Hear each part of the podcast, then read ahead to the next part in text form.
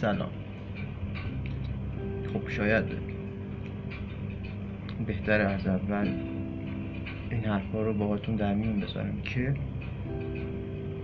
من واقعا تنها هدفیم که الان باعث شده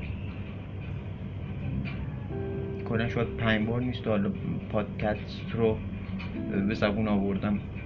که باعث شده من میام سمت پادکست اینه که فکر می‌کنم اطلاعات به درد بخوری دارم که با دوستان به اشتراک بذارم خیلی خوبه. و چون حال حوصله ببخشید منظرت می‌خوام.